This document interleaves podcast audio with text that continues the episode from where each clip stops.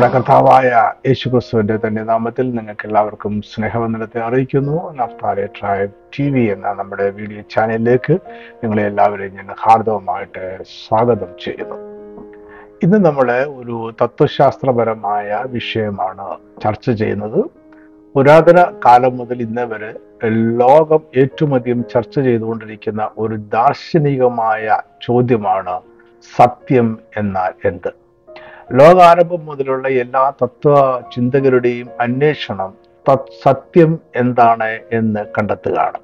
സത്യത്തെ എങ്ങനെ നിർവചിക്കാം, എന്താണ് പ്രപഞ്ചത്തിൻ്റെയും മനുഷ്യരുടെയും സത്യം, എന്താണ് മനുഷ്യ ജീവിതത്തിൻ്റെ ലക്ഷ്യം, മരണത്തിന് അപ്പുറം മനുഷ്യന് എന്ത് സംഭവിക്കുന്നു, എന്താണ് ഇതിൻ്റെ എല്ലാം സത്യം, ഇതെല്ലാം അവരുടെ അന്വേഷണത്തിലെ വിഷയങ്ങളായിരുന്നു. എന്നാൽ ഇന്ന് ലോകത്തിലെ ചിന്തകരും പ്രഭാഷകരും ഉദ്ധരിക്കുന്ന ഈ ചോദ്യം ചോദിച്ച വ്യക്തി ഒരു തത്വചിന്തകൻ ആയിരുന്നില്ല. അദ്ദേഹം റോമൻ സാമ്രാജ്യത്തെ കാലത്ത് യഹൂദിയ എന്ന പ്രദേശത്തിലെ ഗവർണർ ആയിരുന്ന പീലാത്തോസ് ആയിരുന്നു. അദ്ദേഹം ഇങ്ങനെ ഒരു ചോദ്യം ചോദിച്ച് അത് ദാർശനികമായ ഒരു ഉത്തരം അതിനെ അന്വേഷിക്കുക ആയിരുന്നില്ല. അദ്ദേഹത്തിന്റെ ചോദ്യത്തിന് ആരെങ്കിലും മറുപടി പറഞ്ഞതായി വേദപുസ്തകത്തിലോ ചരിത്രത്തിലോ രേഖപ്പെടുത്തിയിട്ടില്ല. അതിനാൽ ഉത്തരമില്ലാത്തൊരു ചോദ്യമായി തത്വചിന്തകർ ഈ ചോദ്യത്തെ കാണുന്നു. അദ്ദേഹം ചോദിച്ച ചോദ്യം വേദപുസ്തകത്തിൽ രേഖപ്പെടുത്തിയിരിക്കുന്നത് ഇങ്ങനെയാണ്. യോഹന്നാൻ 18:38 പീലാത്തോസ് അവനോട് സത്യം എന്നാൽ എന്ത് എന്ന് പറഞ്ഞു. ഇതൊരു ദാർശനികമായ ചോദ്യമാണ്, തത്വശാസ്ത്രപരമായ ചോദ്യമാണ്, ഫിലോസഫിക്കൽ ആയിട്ടുള്ള ക്വസ്റ്റ്യൻ ആണ്. അതിനാൽ അതിന്റെ തത്വശാസ്ത്രപരമായ ചരിത്ര പശ്ചാത്തലം നമ്മൾ അറിഞ്ഞിരിക്കേണ്ടതായിട്ടുണ്ട്. പുതിയ നിയമത്തിലെ 4 സുവിശേഷങ്ങൾ AD 66 110 ഇടയിൽ 4 വ്യക്തികളാൽ രചിക്കപ്പെട്ടതാണ്. അവയുടെ രചയിതാക്കളുടെ പേര് ആദ്യം വ്യക്തമായിരുന്നില്ല എങ്കിലും 2-ാം നൂറ്റാണ്ടോടെ അവർ മത്തായിയും മർക്കോസും ലൂക്കോസും യോഹന്നാനുമാണ് എന്ന് തീരുമാനിക്കുകയായിരുന്നു. ആദ്യം എഴുതപ്പെട്ടത് മർക്കോസിന്റെ സുവിശേഷമായിരിക്കണം. അത് AD 66 - 70 മധ്യേ എഴുതപ്പെട്ടതായിരിക്കണം. മത്തായിയും ലൂക്കോസും സുവിശേഷങ്ങൾ എഴുതിയത് AD 85 - 90 മധ്യേ ആയിരിക്കണം. യോഹന്നാനാണ് അവസാനമായി സുവിശേഷം എഴുതിയത്. അദ്ദേഹം സുവിശേഷം എഴുതിയത് AD 70 - 90 അതിനുശേഷം 110 മധ്യേ ആയിരിക്കണം. യോഹന്നാന്റെ സുവിശേഷം മറ്റ് സുവിശേഷങ്ങളിൽ നിന്നും വിവിധ കാര്യങ്ങളിൽ വ്യത്യസ്തമാണ്. മത്തായി, മർക്കോസ്, ലൂക്കോസ് എന്നിവരുടെ സുവിശേഷങ്ങൾ യേശുവിന്റെ ജീവിത ചരിത്രത്തിന്റെ ചുരുക്കമായിരുന്നു. എന്നാൽ യോഹന്നാൻ ദാർശനികമായ ഒരു സമീപനമാണ് സ്വീകരിച്ചത്. ഗ്രീക്ക് ചിന്തകൾക്ക് മതിപ്പുളവാകുന്ന രീതിയിൽ വ്യത്യസ്തമായ ഒരു കാഴ്ചപ്പാടിൽ യേശുവിനെ അവതരിപ്പിക്കുകയായിരുന്നു യോഹന്നാന്റെ ഉദ്ദേശം. കൊരിന്തിലേക്കുള്ള 1-ാമത്തെ ലേഖനം AD 53 - 54 - 55 പൗലോസ് എഫെസോസിൽ വെച്ച് എഴുതിയതാണ്. അതായത് ഈ ലേഖനം എല്ലാ സുവിശേഷ ഗ്രന്ഥങ്ങളും രചിക്കപ്പെടുന്നതിന് മുമ്പ് എഴുതിയതാണ്. പുരാതന തത്വചിന്തകളുടെ ഈറ്റിലം ഗ്രീസ് ആയിരുന്നു എന്ന് പറയാം. കൊരിന്ത് ഒരു ഗ്രീക്ക് പട്ടണം ആയിരുന്നു. അതുകൊണ്ട് തന്നെ കൊരിന്ത് പട്ടണത്തിൽ പുരാതന തത്വചിന്തകളുടെ ഒരു സ്വാധീനമുണ്ടായിരുന്നു. കൊരിന്ത് പട്ടണത്തിൽ ഗ്രീക്ക് റോമൻ തത്വചിന്തകളുടെ ഒരു സമ്മിശ്രമായ സ്വാധീനമാണ് ഉണ്ടായിരുന്നത്. യേശുവിന്റെ ദൈവത്വത്തെ അവന്റെ ഭൗതിക ശുശ്രൂഷ കാലത്തും അപ്പോസ്തലന്മാരുടെ കാലത്തും യഹൂദന്മാരും ഗ്രീക്കുകാരും ചോദ്യം ചെയ്തുകൊണ്ടിരുന്നു. അവരുടെ ചോദ്യങ്ങൾക്കുള്ള മറുപടി പൗലോസ് കൊരിന്തിലെഴുതിയ 1-ാമത്തെ ലേഖനത്തിൽ നൽകുന്നുണ്ട്. 1 കൊരിന്ത്യർ 1:22-23 വാക്യങ്ങൾ. യഹൂദന്മാർ അടയാളം ചോദിക്കുകയും യവനന്മാർ ജ്ഞാനം അന്വേഷിക്കുകയും ചെയ്യുന്നു. ഞങ്ങളോ ക്രൂശിക്കപ്പെട്ട ക്രിസ്തുവിനെ പ്രസംഗിക്കുന്നു. യഹോവ ദൈവമാണ്, ഏകദൈവം എന്നും അവനെ മാത്രമേ ആരാധിക്കാവുള്ളൂ എന്നും യഹൂദന്മാർ വിശ്വസിച്ചു. ദൈവം അവരുടെ വിടുതലിനായി ഒരു മശിഹയെ അയക്കും എന്നും അവർ പ്രതീക്ഷിച്ചു. യഹൂദ ചരിത്രത്തിൽ ചില പ്രവാചകന്മാരും റബിമാരും രാജാക്കന്മാരും അവരാണ് മശിഹ എന്ന് അവകാശപ്പെട്ടിട്ടുണ്ട്. ഇതിൽ ചിലരെ ജനങ്ങൾ മശിഹയാണെന്ന് തെറ്റിദ്ധരിച്ചിട്ടുണ്ട്. കാരണം യഹൂദനെ മശിഹ ഒരു രാഷ്ട്രീയ നേതാവാണ്, ഒരു മത നേതാവല്ല.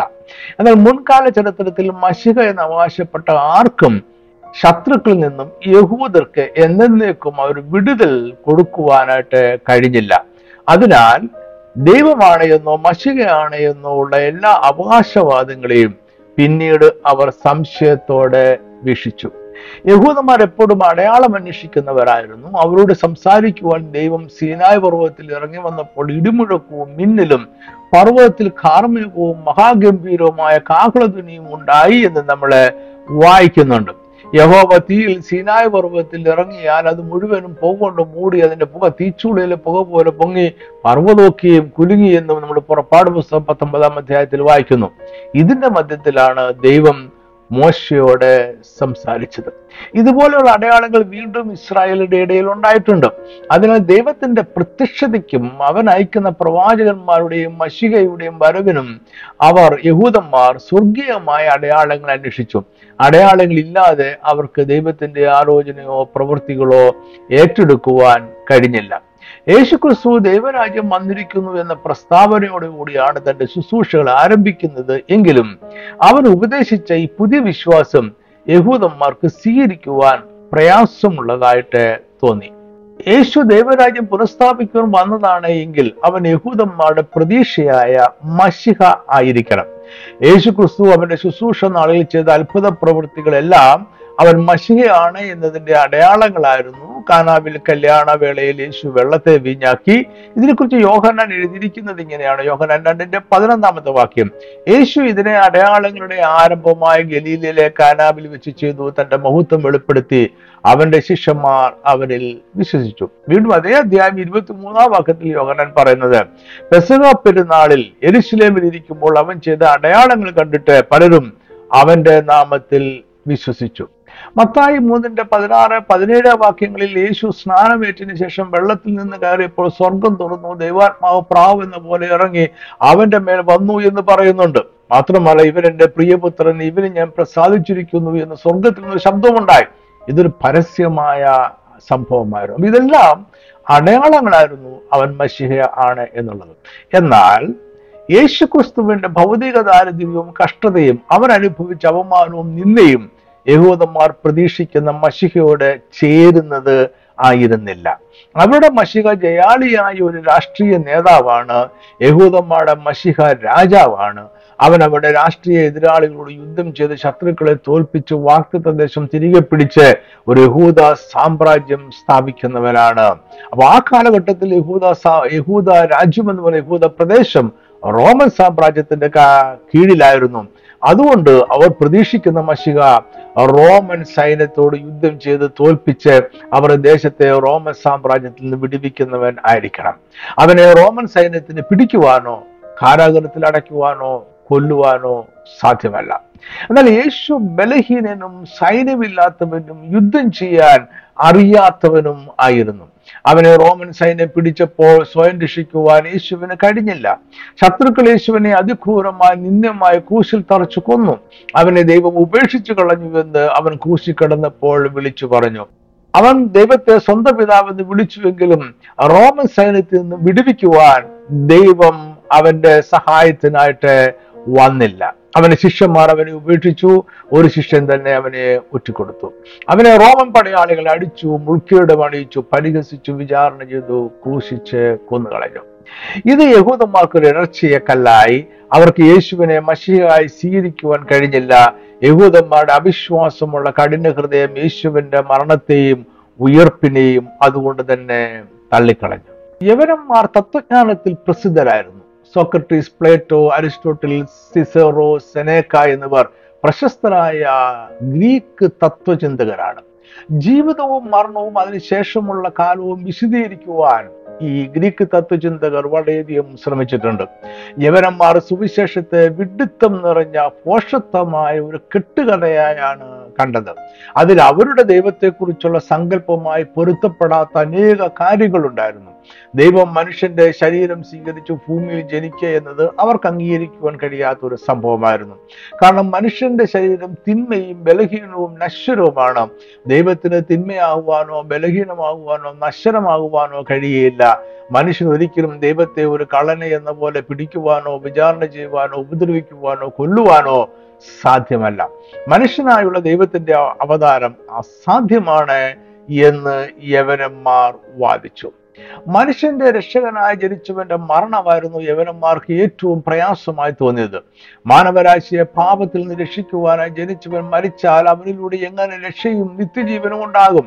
ദൈവപുത്രനായ ക്രിസ്തുവിന്റെ മരണം ഒരു ദൈവദൂഷണമായി അവർ കരുതി. മനുഷ്യന്റെ ദാസ്യത്വവും ദൈവത്തിന്റെ സർവാധിപത്യവും പാപമില്ലാത്ത അവസ്ഥയും പാപത്തിന്റെ ശിക്ഷയും മനുഷ്യന്റെ ദുരിതവും ദൈവിക മഹത്വവും ഇതെല്ലാം ഒരുമിച്ച് ചേരുകയില്ല എന്ന് ഗ്രീക്കുകാർ വാദിച്ചു. റോമൻ ഭരണകൂടം ഒരു രാജ്യദ്രോഹിയെ പോലെ ക്രൂസിൽ തറച്ചു കൊന്ന ഒരു മനുഷ്യന് നിത്യജീവൻ നൽകാൻ കഴിയും എന്നത് വിഡിത്തം നിറഞ്ഞ ഒരു ആശയമാണ്. പാപിയായ മനുഷ്യരെ പോലെ കഷ്ടത അനുഭവിച്ച ഒരുവന് ദൈവത്തിന്റെ മഹത്വത്തിലേക്ക് മനുഷ്യരെ ഉയർത്തുവാൻ കഴിയുമെന്നത് ഫോഷ്കാണ്. ഗ്രീക്കുകാർ തത്വശാസ്ത്രപരമായ വിശദീകരണമാണ് ചോദിച്ചത്. അത് മനുഷ്യന് യുക്തിഭദ്രം ആയിരിക്കണം. യേശു എന്ന ദൈവത്തെയും അവന്റെ മരണത്തെയും അവർക്ക് യുക്തിഭദ്രമായി തോന്നിയില്ല. അങ്ങനെയാണ് ക്രൂശിക്കപ്പെട്ട ക്രിസ്തു ജാതികൾക്ക് ഫോഷത്വമായി മാറിയത്. അടയാളം അന്വേഷിക്കുന്ന യഹൂദനും തത്വജ്ഞാനപ്രകാരം യേശു മശിഹയാണ് എന്ന് തെളിയിക്കുവാൻ ആവശ്യപ്പെടുന്ന യവനന്മാർക്കും പൗലോസ് നൽകുന്ന ഉത്തരം ഒന്ന് തന്നെയാണ്. 1 കൊരിന്ത്യർ 1:23 വാക്യം, ഞങ്ങളോ ക്രൂശിക്കപ്പെട്ട ക്രിസ്തുവിനെ പ്രസംഗിക്കുന്നു. ഞങ്ങളോ ക്രൂശിക്കപ്പെട്ട ക്രിസ്തുവിനെ പ്രസംഗിക്കുന്നു എന്നതൊരു ബലഹീനമായ വാദമായിട്ടല്ല പൗലോസ് പറയുന്നത്. മറ്റൊന്നും പറയാൻ ഇല്ലാത്തത് കൊണ്ട് ഇത് ഞങ്ങൾ പറയുന്നു, ഞങ്ങൾക്ക് ഇതേ പറയാനുള്ളൂ എന്നൊരു രീതിയിലല്ല പൗലോസ് അവിടെ പറയുന്നത്.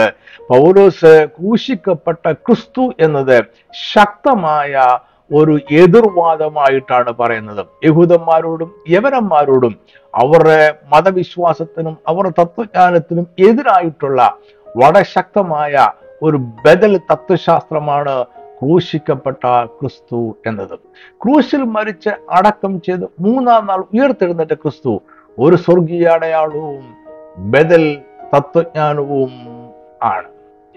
നമ്മൾ മുകളിൽ വായിച്ച കൊരിന്ത്യർക്കുള്ള 1-ാമത്തെ ലേഖനം നമ്മൾ പറഞ്ഞതുപോലെ AD 53-ലോ 54-ലോ 55-ലോ പൗലോസ് എഫെസോസിൽ വെച്ചെഴുതിയതാണ്. AD 70 മുതൽ 110 വരെയുള്ള കാലയളവിൽ എപ്പോഴോ ആണ് യോഹന്നാന്റെ സുവിശേഷം എഴുതിയത്. അതായത് പൗലോസ് കൊരിന്ത്യർക്ക് ഞങ്ങളോ ക്രൂശിക്കപ്പെട്ട ക്രിസ്തുവിനെ പ്രസംഗിക്കുന്നു എന്ന എതിർ തത്വശാസ്ത്രം അവതരിപ്പിച്ചതിന് ശേഷമാണ് യോഹന്നാൻ സുവിശേഷം എഴുതുന്നത്. പൗലോസ് അഭിമുഖീകരിച്ച വെല്ലുവിളി യോഹന്നാനും അഭിമുഖീകരിച്ചിരുന്നു. യഹൂദ ഗ്രീക്ക് ചിന്തകളുടെ ചോദ്യങ്ങൾക്ക് യേശു ദൈവം തന്നെ എന്ന് വ്യക്തമായി മറുപടി നൽകുക എന്നത് യോഹന്നാന്റെ ഉദ്ദേശം ആയിരുന്നു. നമുക്ക് ഈ വിഷയത്തെക്കുറിച്ച് കുറച്ചുകൂടെ കഴിഞ്ഞ് നമുക്ക് വീണ്ടും ചിന്തിക്കുവാനുണ്ട്. അതുകൊണ്ട് ഈ വിഷയം ഇവിടെ നിർത്തിയിട്ട് നമ്മൾ വീണ്ടും യേശുവിന്റെ കുറ്റവിചാരണയിലേക്ക് പോവുകയാണ്. ഇങ്ങനെ ഗ്രീക്ക് റോമൻ തത്വശാസ്ത്ര ചിന്തകളുടെ ഉന്നതമായ സ്വാധീനം സമൂഹത്തിൽ ഉണ്ടായിരുന്ന ഒരു കാലത്താണ് പീലാത്തോസ് യഹൂദയുടെ ഗവർണർ ആയിരുന്നതും യേശു ക്രിസ്തുവിനെ വിസ്തരിക്കുന്നതും. യഹൂദയിലെ റോമൻ ഗവർണറായിരുന്ന പീലാത്തോസും കുറ്റവാളിയെ പോലെ പിടിക്കപ്പെട്ട രാജ്യദ്രോഹ കുറ്റത്തിനും ദൈവദൂഷണത്തിനും വിചാരണ നേരിടുന്ന യേശുക്രിസ്തുവും തമ്മിലുള്ള ഒരു സംഭാഷണമാണ് നമ്മൾ വായിച്ച വാക്യത്തിന്റെ പശ്ചാത്തലം. സ്ഥലം റോമൻ സൈനിക താവളമാണ്. ഇത് പീലാത്തോസിന്റെ കോടതിയിൽ നടക്കുന്ന യേശുവിന്റെ 1-ാമത്തെ കുറ്റവിചാരണയാണ്. യോഹന്നാൻ 18-ാം അധ്യായം 33, 36 മുതൽ 38 വരെയുള്ള വാക്യങ്ങൾ. പീലാത്തോസ് പിന്നെയും ആ സ്ഥാനത്തിൽ അല്ലെങ്കിൽ സൈനിക താവളത്തിൽ ചെന്നു യേശുവിനെ വിളിച്ചു, നീ യഹൂദന്മാരുടെ രാജാവോ എന്ന് ചോദിച്ചു.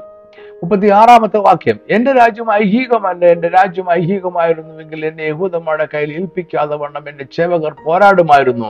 എന്നാൽ എന്റെ രാജ്യം ഐഹികമല്ല എന്ന് ഉത്തരം പറഞ്ഞു. പീലാത്തോസ് അവനോട്, എന്നാൽ നീ രാജാവ് തന്നെയോ എന്ന് പറഞ്ഞതിന് യേശു, നീ പറഞ്ഞതുപോലെ ഞാൻ രാജാവ് തന്നെ.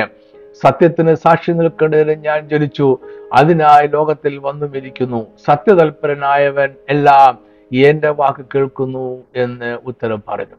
പീലാത്തോസ് അവനോട്, സത്യം എന്നാൽ എന്ത് എന്ന് പറഞ്ഞു. പിന്നെയും യഹൂദന്മാരുടെ അടുക്കൽ പുറത്തു ചെന്ന് അവരോട്, ഞാൻ അവരിൽ ഒരു കുറ്റവും കാണുന്നില്ല എന്ന് പറഞ്ഞു. യോഹന്നാൻ 18:37 വാക്യത്തിൽ പറയുന്ന സാക്ഷി എന്ന വാക്കും അപ്പോസ്തല പ്രവൃത്തികൾ 1:8 പറയുന്ന സാക്ഷികൾ എന്ന വാക്കും വ്യാകരണത്തിൽ ഒരേ വാക്കിന്റെ 2 രൂപങ്ങളാണ്. അപ്പോസ്തല പ്രവൃത്തി 1:8, എന്നാൽ പരിശുദ്ധാത്മാവ് നിങ്ങളുടെ മേൽ വരുമ്പോൾ നിങ്ങളെ ശക്തി ലഭിച്ചിട്ട് യെരുശലേമിലും യഹൂദയിൽ എല്ലായിടത്തും ശമരിയയിലും ഭൂമിയുടെ അറ്റത്തോളവും എന്റെ സാക്ഷികൾ ആകും. അപ്പോസ്തല പ്രവൃത്തി 1:8 സാക്ഷികൾ എന്നതിന്റെ ഗ്രീക്ക് പദം മാർട്ടൂസ് എന്നതാണ്. വ്യാകരണത്തിൽ ഇതൊരു നാമമാണ്, അതായത് നൗണാണ്. ഈ വാക്കിന്റെ അർത്ഥം കോടതിയിൽ സാക്ഷിയാകുക, ചരിത്ര സംഭവങ്ങൾക്ക് ദൃക്സാക്ഷിയാകുക, കാഴ്ചക്കാരൻ ആയിരിക്കുക എന്നിങ്ങനെയാണ്. ഒരുവന്റെ യേശുക്രിസ്തുവിലുള്ള വിശ്വാസത്തിന്റെ ശക്തിയും സത്യവും ക്രൂരമായ മരണത്തിലൂടെ കടന്നുപോയി തെളിയിക്കുന്നവർ എന്നാണ് ഈ വാക്കിന്റെ ആത്മീയമായ അർത്ഥം. എന്നാൽ യോഹന്നാൻ 18:37 സാക്ഷി എന്നതിന്റെ ഗ്രീക്ക് വാക്ക് മാർട്ടൂറയോ എന്നാണ്. ഈ വാക്ക് അപ്പോസ്തല പ്രവൃത്തികൾ 1:8 മാർട്ടൂസ് എന്ന വാക്കിന്റെ ക്രിയാപദമാണ് അല്ലെങ്കിൽ വെർബാണ്. മാർട്ടൂറയോ എന്ന വാക്കിന്റെ അർത്ഥം സാക്ഷിയായി നിൽക്കുക എന്നാണ്. ഇതിന്റെ ആത്മീയ അർത്ഥം ദൈവിക വെളിപ്പാടിനാൽ ഗ്രഹിച്ച കാര്യത്തിന് ഉറപ്പുള്ള സാക്ഷിയായി നിൽക്കുക എന്നതാണ്. അപ്പോസ്തല പ്രവൃത്തികളിൽ നമ്മൾ മരണത്തോളം യേശുവിലുള്ള വിശ്വാസത്തിന്റെ സാക്ഷികളാകണമെന്നാണ് പറയുന്നത്. പീലാത്തോസിന്റെ മുന്നിൽ നിൽക്കുന്ന യേശു പറഞ്ഞത് അവൻ ദൈവത്തിൽ നിന്നും പ്രാപിച്ച സത്യത്തിന്റെ സാക്ഷിയാണ് എന്നാണ്. യോഹന്നാൻ ഈ സംഭാഷണം രേഖപ്പെടുത്തിയതിൽ പിശക് ഇല്ല.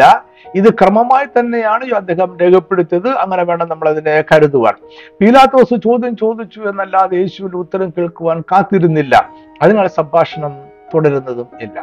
എന്നാൽ ഈ വാക്യം ഒന്ന് മനസ്സിലാകുന്നതിന് വേണ്ടി പീലാത്തോസിന്റെ ചോദ്യത്തിന്റെ ഉത്തരം ഈ സംഭാഷണത്തിൽ തന്നെ നമുക്ക് കണ്ടെത്തുവാനായിട്ട് കഴിയും. ഉത്തരം ആദ്യവും ചോദ്യം പിന്നീടുമായി പോയി എന്ന് മാത്രം. അല്ലെങ്കിൽ വേറെ രീതിയിൽ പറഞ്ഞാൽ ഉത്തരമാണ് ചോദ്യത്തെ ഉളവാക്കിയത്. പീലാത്തോസിന്റെ ചോദ്യവും അതിനു മുമ്പ് യേശു പറഞ്ഞ വാചകവും തിരിച്ചിട്ടാൽ ഇത് ചോദ്യവും ഉത്തരവുമാകും. അതായത് പീലാത്തോസിന്റെ ചോദ്യത്തിന് മുമ്പുള്ള യേശുവിന്റെ സംഭാഷണത്തിൽ ചോദ്യത്തിനുള്ള ഉത്തരം ഉണ്ട്. അതുകൊണ്ട് നമുക്കത് തിരിച്ചിട്ട് വായിച്ചു നോക്കാം. യോഹന്നാൻ 18:38 വാക്യം ആദ്യവും 37 വാക്യം അതിനുശേഷവും വായിക്കാം. പീലാത്തോസ് അവനോട് സത്യം എന്നാൽ എന്ത് എന്ന് പറഞ്ഞു. യേശു അതിന് മറുപടിയായിട്ട് പറഞ്ഞു. അതിന് മറുപടിയായിട്ടല്ല രേഖപ്പെടുത്തിയിരിക്കുന്നത്, പക്ഷെ നമ്മൾ അങ്ങനെ വായിക്കുകയാണ്.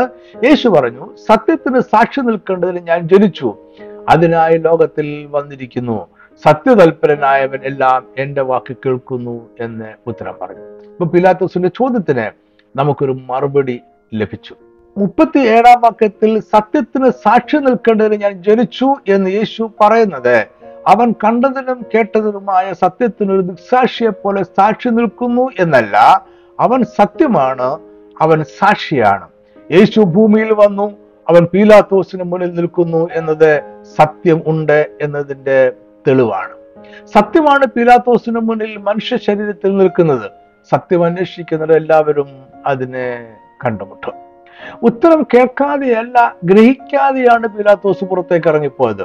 സത്യമായിരിക്കുന്നവരിൽ നിന്നും ഉത്തരം ഗ്രഹിക്കാതെ പുറത്തേക്ക് അസത്യം വിളിച്ചു പറയുന്ന യഹൂദന്മാരുടെ അടുക്കിലേക്ക് പീലാത്തോസ് പോയി. അവന്റെ സത്യത്തെ കേട്ടിട്ടും ഗ്രഹിക്കാതെ അതിനെ തള്ളിക്കളഞ്ഞു. പീലാത്തോസ് സത്യത്തെ സ്നേഹിക്കുന്നവനോ അതിന്റെ വശത്ത് നിൽക്കുന്നവനോ സത്യത്തെ അന്വേഷിക്കുന്നവനോ ആയിരുന്നില്ല. അതിനാൽ അവൻ യേശുവിന്റെ വാക്കുകൾ ശ്രദ്ധിക്കാതെ പുറത്തേക്ക് പോയി. എന്നാൽ പീലാത്തോസിന്റെ ചോദ്യത്തിന് ശേഷം അതിന് യേശു മറുപടി പറഞ്ഞതായി യോഹന്നാൻ രേഖപ്പെടുത്തിയിട്ടില്ല. അതിനാൽ അദ്ദേഹത്തിന്റെ ചോദ്യത്തെ പല വിധത്തിലാണ് പണ്ഡിതന്മാർ വ്യാഖ്യാനം ചെയ്യുന്നത്. പീലാത്തോസ് ചോദിച്ചത് യേശു കുറ്റവാളിയാണോ അല്ലയോ, ഏതാണ് സത്യം എന്നാണോ, അതോ സത്യം എന്ന ആശയത്തെക്കുറിച്ചുള്ള ദാർശനികമായ അന്വേഷണമായിരുന്നുവോ എന്നതിലാണ് വ്യത്യസ്തമായ അഭിപ്രായങ്ങൾ ഉള്ളത്. പീലാത്തോസ് ഒരു തത്വജ്ഞാനിയോ ചിന്തകനോ ആയിരുന്നില്ല. അദ്ദേഹം ഒരു റോമൻ ഭരണാധികാരിയും അതിനാൽ രാഷ്ട്രീയ നായകനുമായിരുന്നു. അതിലുപരിയായി യാതൊരു വിശേഷണവും നൽകുവാൻ തക്ക വിവരങ്ങൾ അദ്ദേഹത്തെക്കുറിച്ച് നമുക്ക് ലഭ്യമല്ല. അതിനാൽ യോഹന്നാൻ 18:38 സത്യം എന്നാൽ എന്ത് എന്ന പീലാത്തോസിന്റെ ചോദ്യം തത്വശാസ്ത്രപരമായ ഒരു ചോദ്യമായിരുന്നുവോ എന്ന് നമുക്ക് തീർച്ചയില്ല. എങ്കിലും അന്നത്തെ ദാർശനികമായ സാമൂഹിക അന്തരീക്ഷത്തിൽ പീലാത്തോസിന്റെ ചോദ്യത്തിന് തത്വചിന്താപരമായ അംശം ഉണ്ടായിരിക്കുവാനാണ് ഏറെ സാധ്യത.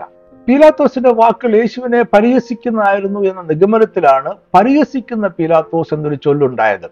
പരിഹസിക്കുവാൻ അദ്ദേഹത്തിന് കാരണങ്ങളുണ്ട്. ആരോരുമില്ലാതെ സ്വന്തം ജനത്താൽ ഒറ്റുകൊടുക്കപ്പെട്ട എല്ലാവരാലും തള്ളപ്പെട്ട ഒരുവൻ റോമൻ ഭരണാധികാരിയുടെ മുന്നിൽ നിന്നുകൊണ്ട് നീ പറഞ്ഞതുപോലെ ഞാൻ രാജാവ് തന്നെ എന്ന് അവകാശപ്പെടുകയാണ്. അവൻ സത്യത്തെക്കുറിച്ച് സംസാരിക്കുകയാണ്. അവൻ സത്യത്തിന് സാക്ഷിയാകുവാൻ വന്നിരിക്കുന്നു എന്ന് വാദിക്കുകയാണ്. ഇത് പീലാത്തോസിൽ പരിഹാസം ഉളവാക്കിയിട്ട് ഉണ്ടായിരിക്കണം. പീലാത്തോസിന്റെ ചോദ്യം ദാർശനികമായ ഒരു ചോദ്യമായിരിക്കുവാനും സാധ്യതയുണ്ട്. അന്നത്തെ സാമൂഹിക മണ്ഡലത്തിൽ ദാർശനികമായ ചിന്തകൾക്ക് സാധാരണ മനുഷ്യരുടെ ഇടയിൽ പോലും സ്വാധീനമുണ്ടായിരുന്നു. അതിനാൽ യേശു സത്യത്തെക്കുറിച്ച് പറഞ്ഞപ്പോൾ പീലാത്തോസിന്റെ മനസ്സിൽ ദാർശനികമായ ചോദ്യം സ്വാഭാവികമായി ഉയർന്നു വന്നത് ആകാം. യേശുവിന്റെ മറുപടിക്കായി അവൻ കാത്തു നിൽക്കാതെ പുറത്തേക്ക് പോയി. ദാർശനികമായ ഒരു മറുപടിയോ വിശദീകരണമോ യേശു എന്ന യഹൂദരിൽ നിന്നും പീലാത്തോസ് പ്രതീക്ഷിച്ചില്ല എന്നതിലാണ് ആകാം അവൻ ഉത്തരത്തിന് വേണ്ടി കാത്തു നിൽക്കാതെ പുറത്തേക്ക് പോയത്. ഗ്രീക്ക് തത്വചിന്തകർ സത്യത്തെ മനുഷ്യർക്ക് പൂർണ്ണമായി ഗ്രഹിക്കുവാൻ സാധ്യമല്ല എന്ന് പഠിപ്പിച്ചിരുന്നു. സത്യത്തെ ശരിയായി തിരിച്ചറിയുവാനും സാധ്യമല്ല. ഈ ചിന്തയും പീലാത്തോസിന്റെ മനസ്സിൽ ഉണ്ടായിരുന്നിരിക്കാം. സത്യം എന്തായിരുന്നാലും അത് മനുഷ്യർക്ക് ഗ്രഹിക്കുവാൻ സാധ്യമല്ല. ഇനി നമുക്ക് സത്യം എന്നതിന്റെ ഒരു നിർവചനത്തിലേക്ക് പോകാം, അതിന്റെ അർത്ഥത്തിലേക്ക് പോകാം. സത്യം എന്നതിന്റെ ഗ്രീക്ക് പദം അലപ്പയ എന്ന വാക്കാണ്. ഈ വാക്ക് ഗ്രീക്ക് തത്വശാസ്ത്രത്തിൽ ഉപയോഗിക്കുന്ന ഒരു പദമാണ്. ഈ വാക്കിൽ ശുദ്ധത അല്ലെങ്കിൽ സിൻസിയറിറ്റി എന്ന അർത്ഥമുണ്ട്. മറഞ്ഞിരിക്കുന്ന ഒന്ന് വെളിച്ചത്ത് വരുന്നതിനെയാണ് ഗ്രീക്ക് ചിന്തകർ സത്യം എന്ന് വിളിച്ചത്. സത്യം എപ്പോഴുമുണ്ട്, അതൊരിക്കലും ഇല്ലാതാകുന്നില്ല. അത് ആർക്ക് എപ്പോൾ വേണമെങ്കിലും തുറന്ന് കാണുവാൻ കഴിയും. ഈ അർത്ഥത്തിലാണ് മറ നീക്കുക എന്ന വാക്ക് അവർ ഉപയോഗിച്ചത്. യാതൊന്നും മറയ്ക്കപ്പെടുന്നില്ല എന്നാണ് ആശയം. അതായത് ഒന്നും മറഞ്ഞിരിക്കുന്നില്ല, ഒന്നും ഗൂഢമല്ല. മനുഷ്യർക്ക് സത്യത്തെ അവഗണിക്കാം, എന്നാൽ സത്യത്തെ നിഷേധിക്കുവാൻ സാധ്യമല്ല. സത്യം എപ്പോഴും നിത്യമായി നിലനിൽക്കുന്നു. സത്യം എന്നതിന്റെ എബ്രായ വാക്ക് ഇമത് എന്നാണ്. ഈ വാക്കിന്റെ അർത്ഥം ദൃഢത, മാറ്റമില്ലായ്മ, സ്ഥിരതയുള്ള എന്നിങ്ങനെയാണ്. നിത്യമായി നിലനിൽക്കുന്ന, അതിനാൽ ആശ്രയിക്കാൻ കഴിയുന്ന ഒന്നാണ് സത്യം എന്ന ആശയമാണ് ഈ വാക്ക് നൽകുന്നത്. സെന്റ് അഗസ്റ്റിൻ സത്യത്തെ നിർവചിക്കുന്നത് ഇങ്ങനെയാണ്: സത്യം പരിവർത്തന വിധേയമല്ലാത്തതും നിത്യവുമാണ്. അത് യാതൊരു ഭൗതിക വസ്തുവിലോ മനുഷ്യ മനസ്സിലോ ഇല്ല. ഈ സവിശേഷത ദൈവത്തിൽ മാത്രമേ ഉള്ളൂ. അത് ദൈവത്തിന്റെ സ്വരൂപത്തിലും അവസ്ഥയിലും ആശയങ്ങളിലും പ്രമാണങ്ങളിലും യുക്തിയിലും ഉണ്ട്. യഹൂദന്മാരുടെ മതവിശ്വാസത്തിന്റെ ഒരു പ്രധാന കൃതിയാണ് താൽമുഡ്. താൽമുഡ് പ്രധാനമായും യഹൂദ ദൈവശാസ്ത്രത്തെയും അതുമായി ബന്ധപ്പെട്ട നിയമങ്ങളെയും പ്രായോഗികമായി വ്യാഖ്യാനിക്കുന്ന ഒരു കൃതിയാണ്. അതിന് മിഷ്ന എന്ന വാമൊഴിയാലുള്ള പ്രമാണങ്ങൾ, മിഷ്നയുടെ വ്യാഖ്യാനങ്ങളായ ഗമേറ, ഇതിനെയെല്ലാം ഒരുമിച്ച് വിളിക്കുന്ന പേരാണ് താൽമുഡ് എന്നത്. താൽമുഡിൽ സത്യം എന്താണെന്ന് എന്ന് വിശദീകരിക്കുന്നുണ്ട്. അവിടെ പറയുന്ന കാര്യങ്ങൾ ഞാൻ വിശദമായി പറയുന്നില്ല. അവിടെ ചുരുക്കമായി പറഞ്ഞാൽ താൽമുഡിൽ സത്യം എന്താണെന്ന് പറയുന്നത് ഇങ്ങനെയാണ്: സത്യം ജീവിക്കുന്ന പരമമായ ദൈവമാണ്. അവൻ ലോകത്തിന്റെ സർവാധികാരി ആണ്. ഗ്രീക്ക് ദാർശനികനായിരുന്ന പ്ലേറ്റോയുടെ ചിന്തകൾ ഇവിടെ വളരെ പ്രധാനപ്പെട്ടതാണ്. നമ്മൾ കാണുന്ന ലോകത്തെയാണ് നമ്മൾ സത്യം, യാഥാർത്ഥ്യം എന്ന് വിളിക്കുന്നത്. എന്നാൽ ഈ ലോകവും കാഴ്ചകളും പരമമായ സത്യമല്ല. നമ്മൾ കാണുന്നതെല്ലാം പരമമായ സത്യത്തിന്റെ നിഴലുകളാണ്. സത്യം നമ്മൾ കാണുന്നതിന്റെ പിന്നിലുള്ള പരമമായ സത്യമാണ്. ഇത് വിശദീകരിക്കുന്ന അദ്ദേഹത്തിന്റെ ഗുഹാ സിദ്ധാന്തം അല്ലെങ്കിൽ കേവ് തിയറി വളരെ പ്രസിദ്ധമാണ്. ശാസ്ത്രം സത്യമല്ല, അത് സത്യം മനസ്സിലാക്കുവാനുള്ള ഒരു ശ്രമം മാത്രമാണ്. പലതും സത്യമാണെന്ന് അവകാശപ്പെടുമെങ്കിലും സത്യം ഒന്നു മാത്രമാണ്. ഒന്നിനു മാത്രമേ സത്യമായിരിക്കുവാൻ കഴിയുകയുള്ളൂ. സത്യത്തെ ഒരിക്കലും നശിപ്പിക്കുവാൻ സാധ്യമല്ല. അസത്യത്തിന് അതിനെ ആക്രമിക്കുവാനും അതിനെ മൂടിവെക്കുവാനും കഴിഞ്ഞേക്കാം. എന്നാൽ സത്യം ഇല്ലാതെയാകുകയോ അതിന് പരുക്കേൽക്കുകയോ അതെക്കാലം മറിഞ്ഞിരിക്കുകയോ ചെയ്യുക ഇല്ല. പരമമായ ഏക സത്യം നിത്യമായി മാറ്റങ്ങൾക്ക് വിധേയമാകാതെ നിലനിൽക്കും. അതിനാൽ സത്യം നശ്വരനും മാറ്റങ്ങൾക്ക് വിധേയമായവനുമായ മനുഷ്യരിൽ നിന്നല്ല, മറ്റൊരു ഇടത്തിൽ നിന്നും ഉളവായി വരണം. സത്യം നശ്വരനല്ലാത്ത, നിത്യമായി നിലനിൽക്കുന്ന സത്യദൈവത്തിൽ നിന്നും മാത്രമേ വരികയുള്ളൂ. അതുകൊണ്ട് തന്നെ ദൈവമാണ് സത്യം. സത്യം ദൈവത്തിൽ നിന്നും വരുന്നു. ദൈവമാണ് സത്യം. യേശു പറഞ്ഞ 7 ഞാനാകുന്നു പ്രസ്താവനകൾ യോഹന്നാന്റെ സുവിശേഷത്തിൽ രേഖപ്പെടുത്തിയിട്ടുണ്ട്. യോഹന്നാൻ ഈ പ്രസ്താവനകൾ അവതരിപ്പിക്കുന്നതിന് ഒരു ഗ്രീക്ക് പശ്ചാത്തലമുണ്ട്. ഞാനാകുന്നു എന്ന അവകാശവാദം ഗ്രീക്ക് മതത്തിലുമുണ്ട്. അത് ഗ്രീക്ക് ദേവന്മാരുടെയോ ദൈവികത്വത്തിന്റെയോ അവകാശവാദം ആയിരുന്നു. ഗ്രീക്ക് ഭാഷയിൽ ഈക്കോ എയ്മി എന്ന വാക്കിന്റെ അർത്ഥം അത് ഞാനാകുന്നു എന്നാണ്. അത് ഒരു വ്യക്തിയെ തിരിച്ചറിയുവാനായി പറയുന്ന പദമായിരുന്നു. ഒപ്പം തന്നെ അത് ഞാൻ തന്നെയാണ് എന്നും ഞാൻ മാത്രമാണ് എന്നും ഉറപ്പിച്ചു പറയുവാനും ഇതേ പദം ഗ്രീക്കുകാർ ഉപയോഗിച്ചിരുന്നു. അപ്പൊ ഈ ഈഗോ ഏമി എന്ന് പറയുന്ന ഗ്രീക്ക് വാക്കിന്റെ അർത്ഥം ഞാനാകുന്നു, അത് ഞാൻ തന്നെയാണ്, ഞാൻ മാത്രമാണ് എന്നിങ്ങനെയാണ്. ഈ അർത്ഥം യേശു പറഞ്ഞ ഞാനാകുന്നു പ്രസ്താവനകളിലും കാണാം. ഞാനാകുന്നു എന്നത് ഞാനല്ലാതെ മറ്റാരുമില്ല എന്ന ധ്വനി നൽകുന്നു. മറ്റൊരു ദേവന്റെയോ മനുഷ്യന്റെയോ അവകാശവാദങ്ങളെ അത് റദ്ദാക്കുന്നു. യേശു പറഞ്ഞ യോഹന്നാൻ രേഖപ്പെടുത്തിയിരിക്കുന്ന 7 ഞാനാകുന്നു പ്രസ്താവനകളിൽ 6ാമത്തത് ഇങ്ങനെയാണ്. യോഹന്നാൻ 14:6, ഞാൻ തന്നെ വഴിയും സത്യവും ജീവനുമാകുന്നു, ഞാൻ മുഖാന്തരമല്ലാതെ ആരും പിതാവിന്റെ അടുക്കൽ എത്തുന്നില്ല.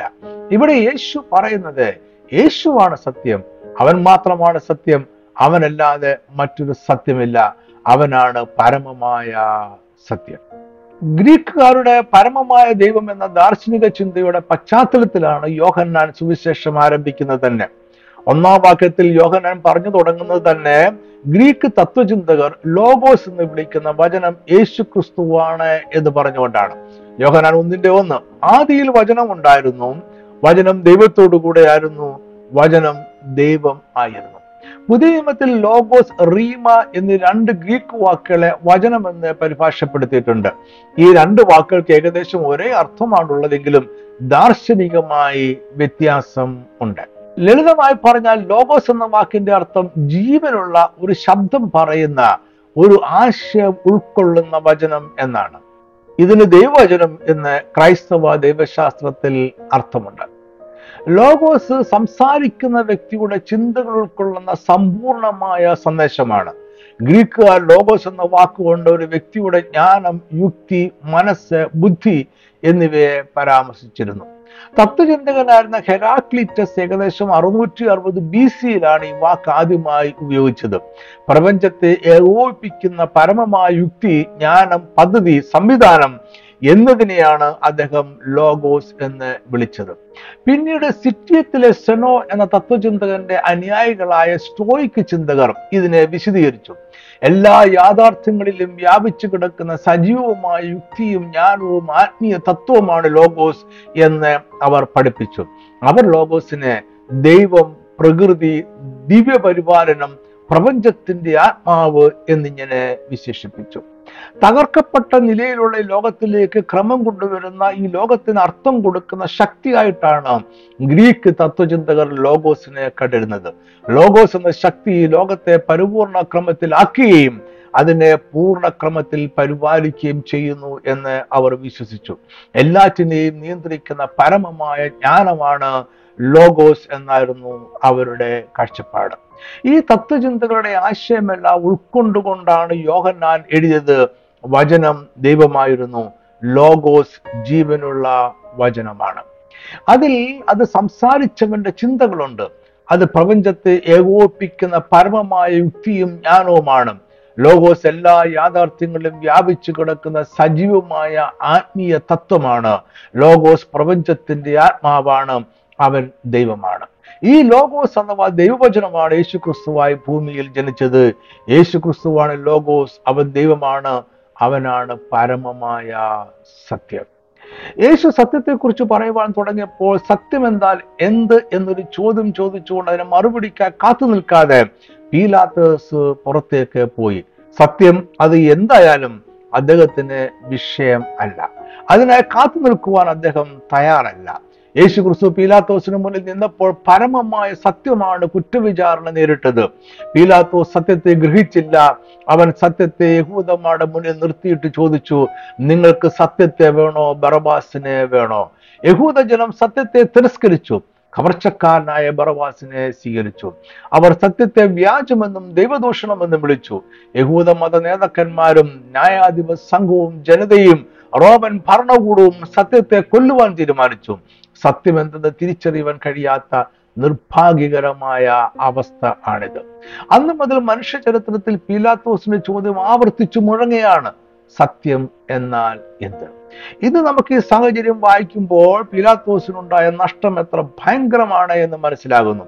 യേശു പ്രപഞ്ചത്തിന്റെ പരമമായ മർമ്മം വെളിപ്പെടുത്തുവാൻ, അത് അവനെ അറിയിക്കുവാൻ ശ്രമിക്കുകയാണ്. നൂറ്റാണ്ടുകളായി തത്വചിന്തകന്മാർ അന്വേഷിച്ച് കണ്ടെത്തുവാൻ കഴിയാതിരുന്ന സത്യമാണ് അവന്റെ മുന്നിൽ നിൽക്കുന്നത്. അതിനെയാണ് പീലാത്തോസ് അവഗണിച്ച് പോകുന്നത്. ഇന്നും അനേകർ പിലാത്തോസിനെ പോലെയാണ്. സത്യം എന്താണ് എന്ന് നമുക്ക് വെളിപ്പെട്ട് കിട്ടിയിട്ടുണ്ട്, എന്നാൽ അത് ശ്രദ്ധിക്കുവാനോ മനസ്സിലാക്കുവാനോ സ്വീകരിക്കുവാനോ അവർ തയ്യാറാകുന്നില്ല. ഫലമായി അജ്ഞതയുടെ അന്ധകാരത്തിൽ ജീവിക്കുകയും മരിക്കുകയും ചെയ്യുന്നു. അന്വേഷിക്കുന്ന ഏവനും ഇന്നും സത്യം കണ്ടെത്തുന്നു. ഞാൻ ഈ ചെറിയ സന്ദേശം ഇവിടെ അവസാനിപ്പിക്കട്ടെ. ഇത് നിങ്ങൾക്ക് അനുഗ്രഹമായി തീർന്നു എന്ന് ഞാൻ വിശ്വസിക്കുന്നു. കർത്താവ് നിങ്ങളെ എല്ലാവരെയും സമൃദ്ധമായിട്ട് അനുഗ്രഹിക്കട്ടെ. ആമേൻ.